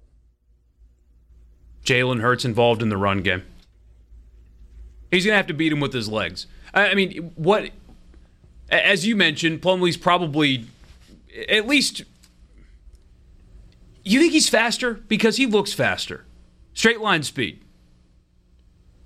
Yeah, I think probably so. Hurts is a bigger guy, which probably hurts, no pun intended, his ability to get up to the speed as quickly as Plumlee does. But uh, that's I what don't he'll know. have Hurts to do. is good, man. Yeah, He- he's really, really good. I mean, he's special himself, but Eh, he'll have to throw the ball effectively. But spreading LSU out and him running the football is what will keep them in the game. But they're going to have to it- score 40 points. I was going to say, doesn't it feel like if they want to, LSU could score 50 or 60? Probably, yeah. I mean, they had to go to overtime with Baylor, who played three quarterbacks. I mean, didn't have an option there. Ohio State, Clemson. Man, that's fun. Wonder how. I mean, I guess they did it last year, and it's largely the same personnel. But Clemson will be challenged for the first time this season in the playoff. Have yet to even be in a competitive game in the fourth quarter. You got a lean, an early lean in that game, Rippee? Mm, no, not really. Those are probably. I mean, Clemson's a favorite, and most people have said Ohio State's the best team they've seen this year, eye test wise. So, no, I do not. Those two games are going to happen on December 28th, 3 o'clock Central Time, Oklahoma, LSU, and Atlanta. 7 o'clock Central Time, Clemson, Ohio State, in Glendale. What a great day of football. You've got a couple of other bowl games that are happening that day, including Memphis, Penn State in the Cotton Bowl, and Notre Dame, Iowa State in the Camping World Bowl. Both of those games are at 11. So that's a Saturday. And then no games on Sunday because obviously Sunday's NFL. And then you get to Monday. So let's look at the other SEC bowl games. First of all, Mississippi State going to Nashville to take on Louisville. So a, a rematch of the Gator Bowl from a couple of years ago. Mississippi State, Louisville. Remember, Mississippi State won that game with Keytaon Thompson playing quarterback. Lamar Jackson was the quarterback for Louisville, coming off his Heisman Trophy win. I think it's a I think it could be a pretty fun game. Could be a pretty fun matchup. Obviously, Mississippi State coming off the Egg Bowl win, six and six on the year. Louisville seven and five. Game is at three o'clock on Monday afternoon, December thirtieth. And I saw some tweets yesterday that said, "All right, Bulldog fans, you have been very vocal." about wanting to end up in Nashville for this game. And John Cohen worked really hard behind the scenes to trade, swap, bargain, whatever to get Mississippi State to Nashville. So now you got to back it up and show up in big numbers for the game.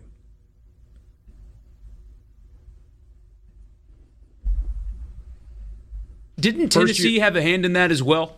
Because their local boosters didn't want to just stay home. They wanted a Florida trip, so they were kind of weary about the Music City Bowl themselves. Wasn't it kind of yeah, a perfect I read that. I read that. I don't know all the background there, but yeah, it was pretty clear that Tennessee wanted to play in Jacksonville. They're going to do that on Thursday, January 2nd against Indiana. So Tennessee against Indiana in Jacksonville. And you know, if they wanted to go there and Mississippi State really wanted to go to Nashville, there was some talk about Kentucky to Nashville. They ended up putting Kentucky in the Belk Bowl in Charlotte instead. So here's the here here are the SEC bowl games. Obviously LSU involved in the college football playoff.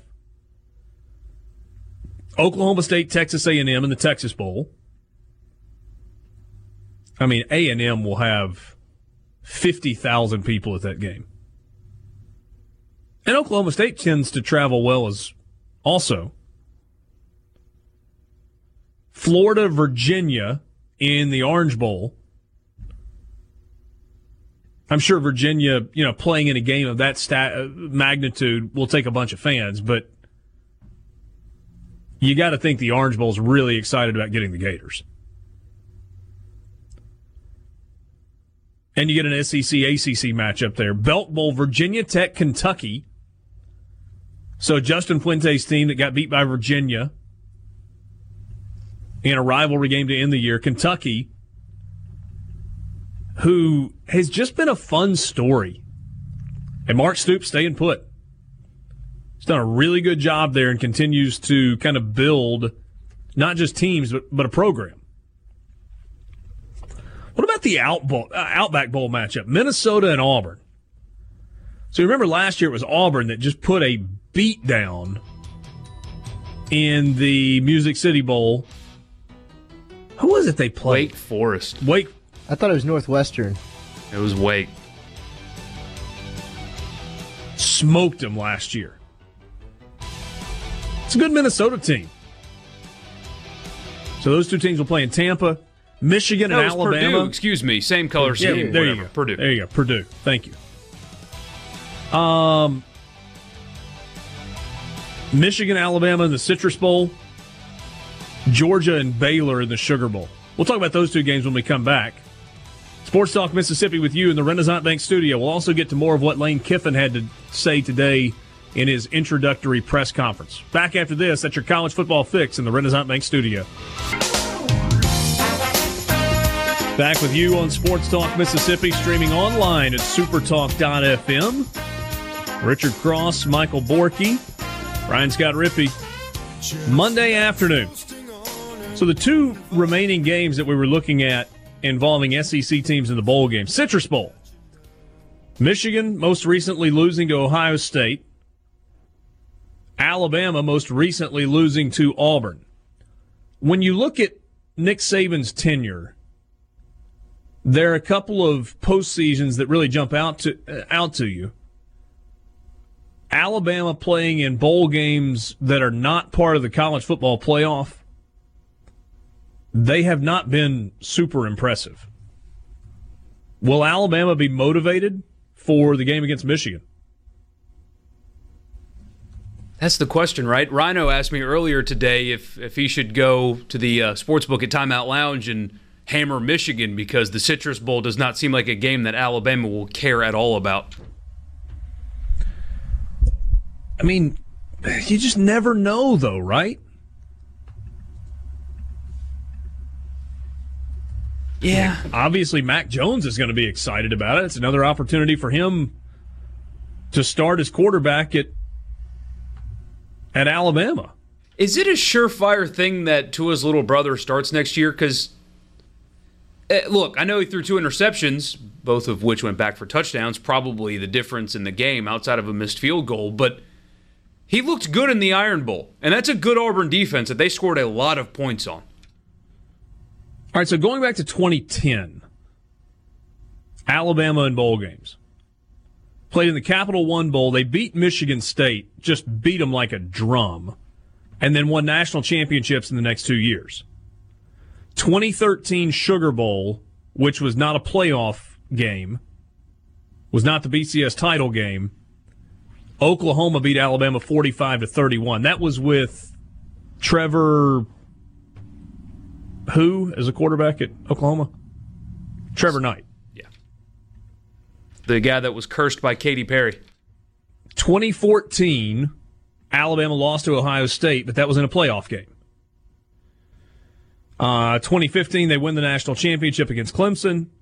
2016, they lose in the national championship game.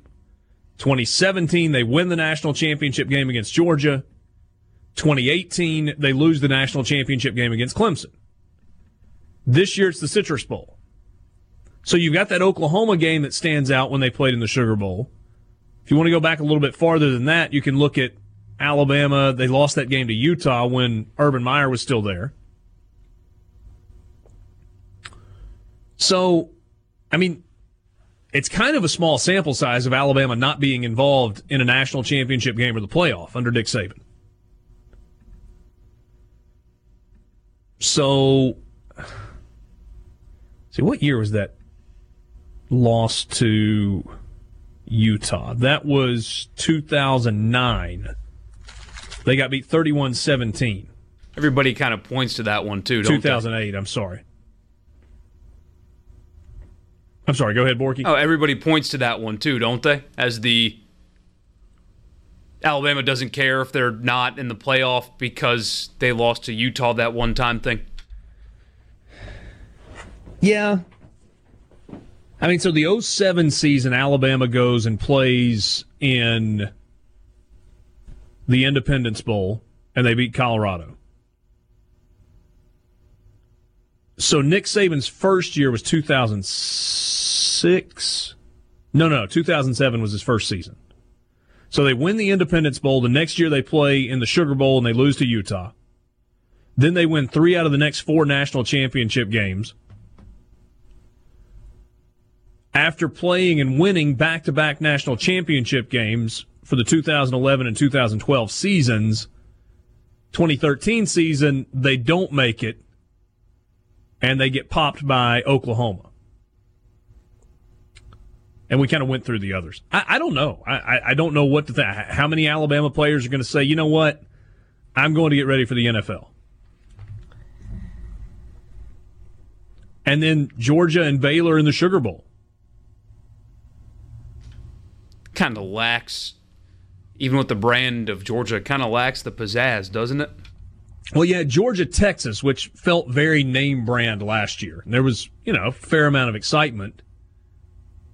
Even though in the year before that, you had Georgia losing in the national championship game. So it felt like a step down, but still, it's not like they're playing Texas, which maybe they're glad they're not playing Texas considering how that game went. There's some disappointment there for Baylor also, but Baylor was 1 and 11 three years ago. Is this Matt Rhule's final game as the Baylor head coach? what seven NFL jobs opening next year. That's all everybody talks about is Matt Rhule's destined for the NFL. Would they let him wear that smock in the NFL? I kind of like that. What do you mean you like that? I'd wear one. Well, you've also got a T-shirt that's got Drew Brees' face all over it. It's a good T-shirt. I got a lot of compliments that day. You It's don't also- like this, the vest? But it's not like it's a vest thing. It's like a. It's like a, a it, it's like a smock. It's like a hooded sleeveless shirt that he wears over a t-shirt. So it's an odd that? look. Why is that an odd look? It's an odd look. Whatever works for you. I mean, go for it. He's a heck of a football coach. Wear, wear whatever you want to wear. Just kind of just curious if, I mean, good grief. Bill Belichick wears hoodies with the sleeves cut off. Sure, he can wear whatever he wants to, as long as it's got a swoosh on it. Um. So those are the bowl games involving SEC teams. What about Indiana, Tennessee? Is that a fun game in Jacksonville? Very well could be. Really, Tom Allen's now a four million dollar head coach. Good for him. Super guy. Super guy and a good football coach as well. That's a place where people think it's impossible to win. And it might be, but eight, potentially nine games at Indiana is exceptional. Yeah, no question about that. Is is this one of those games? So Thursday, January 2nd, night game in Jacksonville. Is this one of those games where you look up and Tennessee took 30, 35,000 people to the bowl game? Because it feels like Tennessee has run the gamut of emotions this year from get rid of the guy, he's a bum, he's got no idea what he's doing, to, oh, wow, we were patient for just a few more weeks. Jeremy Pruitt kept this team engaged. They got better as the season went, went along. They're seven and five. They're going to a Florida bowl game. Let's roll, baby. Ready for that off-season natty. Is media days in uh, Nashville? Is that this year? or is No, that it's in two years? Atlanta. It's Atlanta this coming year, and then Nashville after that. Okay, because if it was in Nashville, I could not imagine how many national championship trophies would be handed handed to- to Tennessee that week.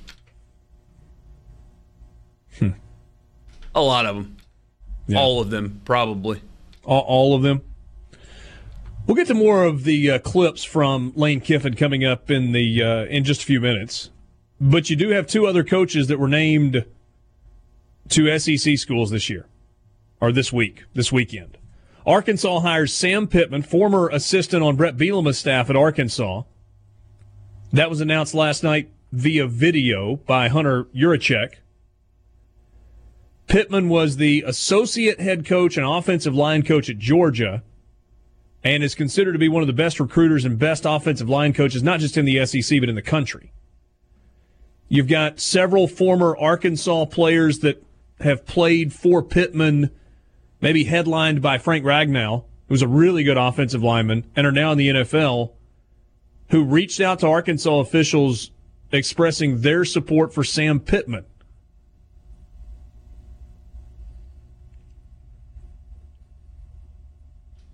Former offensive line coach, loved by the players. Where have we heard that before? Look, it, it may vary. It may work out exceptionally well, but how do you feel today if you're an Arkansas fan? If you're listening right now, hit us on the on the C Spire text line 601-879-4395. 601-879-4395. If you're an Arkansas fan, are you excited about this hire? If you say you're excited about it, are you having to convince yourself you're excited about it? Do you think that this is a disaster? Could it possibly be any worse than what you just went through the last two years with Chad Morris? We'll see. I've got no idea what to think about this. I, all I know is that early on, when it was announced that Lane Kiffin was going to be hired at Ole Miss, there were some rumblings that he might make a run after Sam Pittman as his offensive line coach or give him the offensive coordinator title. Had somebody text me, Ole Miss doesn't really think they're going to get Sam Pittman. I was like, yeah, probably not. But I don't think any of us thought that we'd be looking up three days later and he'd be the head coach at Arkansas. Back with you on Sports Talk Mississippi. Glad to have you along on this Monday afternoon. Busy day today. Ask the question if you're an Arkansas fan, how do you feel about the um, about the hire of Sam Pittman to be the head coach of the Razorbacks? I got this response. I think I can read this. You want to know how we feel at Arkansas? I'll tell you. Our coaching search was led uh, by Hunter Yurachek and John Fagg. Combine those two last names together. Okay.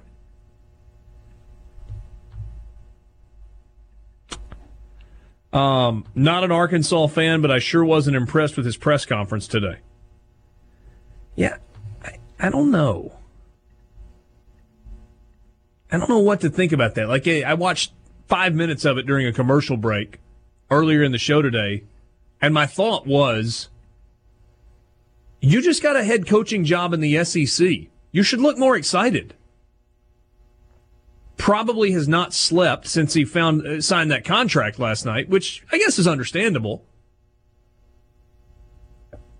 You go from being the offensive line coach at Georgia to being a head coach at Arkansas, a place that you're fond of, that you've been and you were liked by your players a lot. I would I would think even if I was exhausted and my first opportunity to speak to Arkansas fans, to speak to the public, I would be just giddy. Um, here's one that says fans should be pumped up and ready for next year, like I am with the Rebels. I don't know if you've got that with Arkansas fans or not. And I think everybody recognizes that Arkansas has got a big hole to dig out of. Big hole to dig out of. They've lost their last 17 Southeastern Conference games. Last time they won a game was against Ole Miss, and it was that kind of fluky come from behind game. Where Ole Miss is headed in for a touchdown and Cooley fumbles the ball and Arkansas scoops it and takes it the other way and the momentum shifts and they're able to get that win. That was when Brett Bielema was still there. So, yeah, I don't know. What about Missouri fans? Missouri hires Eli Drinkwitz. He's making $4 million a year to be the head coach at Missouri. I think that's going to be a good hire for Missouri. There was not a ton of talk about Eli Drink, uh, Elijah Drinkwitz during the Ole Miss search, but it's my understanding that Keith Carter was pretty doggone impressed with him in a conversation that they had.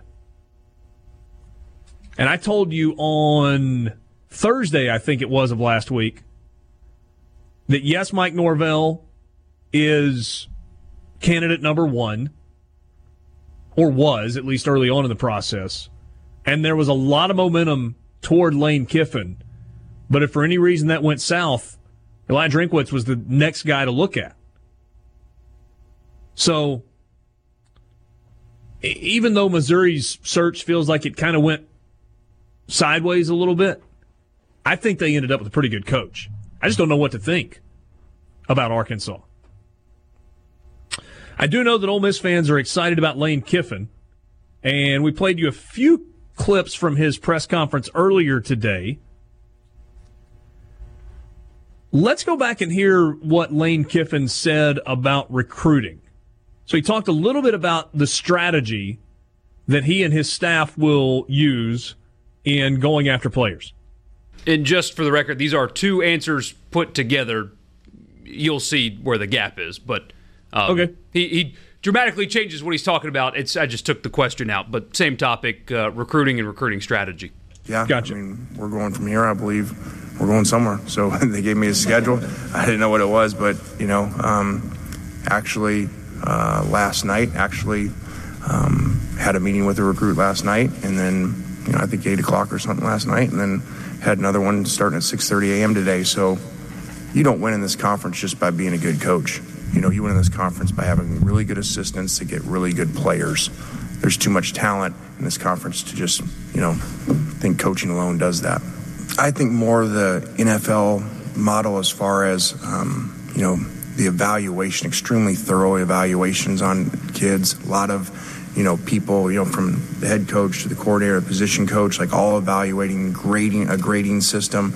You know, before, and we recruited great at USC, you know, as assistant with Coach Carroll, and then our first year there, even with the sanction, we signed the number one class in the country. I think at one point, you know, it was had been Alabama had been on a run, that had been the last team. So, um, but there, I felt like it was more okay. We just want these guys and these guys, and we don't want these guys. And and this now is our system is a lot more like an NFL team.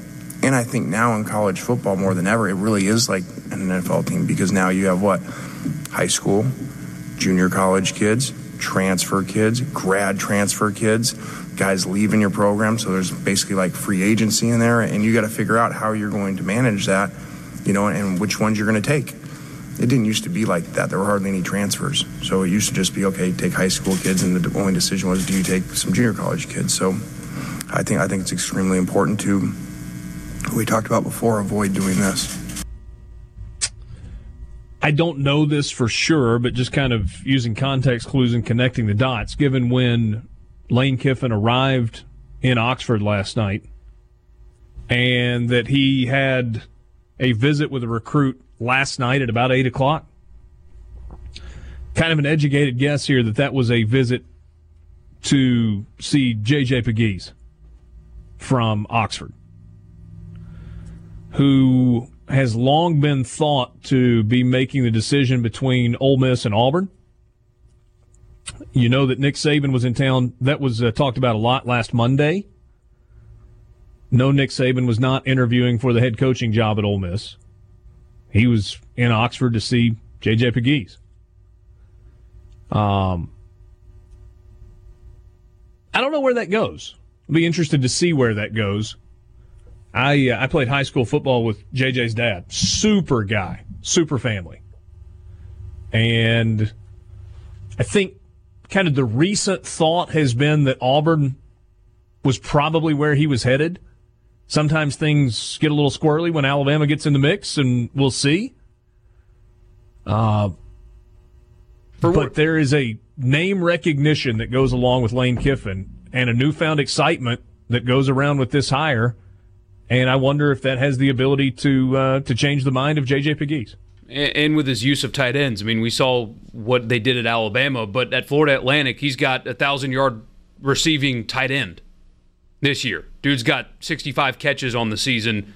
Uh, is potentially the first tight end coming off the draft board this year. Harrison Bryant's that, his name, for whatever it's worth. Yeah, yeah. One of the things that I was fascinated that Lane Kiffin talked about today was the use of kind of advanced stats, metrics, and analytics. And after he had mentioned that, that maybe in the, I can't remember if it was in the press conference or in the, the big pep rally setting, but somebody asked specifically, hey, what do you mean when you talk about the use of analytics particularly? Yeah, now nowadays you, you don't necessarily have to hire someone because they have a system, so you, you hire a company. Um, CAI is what we've used before, and so uh, they do a great job. We were kind of at the forefront of that, and, and really actually was so excited about it. Helped them get more clients because um, it does change the way that you think. They give you a weekly report every week of of things around the country. Here's all these situations, and this is how people handle them. This is how they should have. And so, you know, when you dive into it and you really spend hours studying it, it's not how you it doesn't tell you how to coach the way that most coaches coach. The old school way, uh, from an analytics standpoint, is extremely conservative. You know, there's a, there's so many more times you're supposed to be going for it. You're supposed to not be kicking long field goals, and people just punt or they go kick, and they don't realize, okay, there's a six percent chance to make that field goal. But as the coach, you say, well, I put him out there and he missed it. You know, I, I did what I was supposed to. Versus, you know, a lot of coaches are afraid of the press conference afterwards, and so they do the conservative, easy thing because then you guys don't rip them. So get ready to rip me.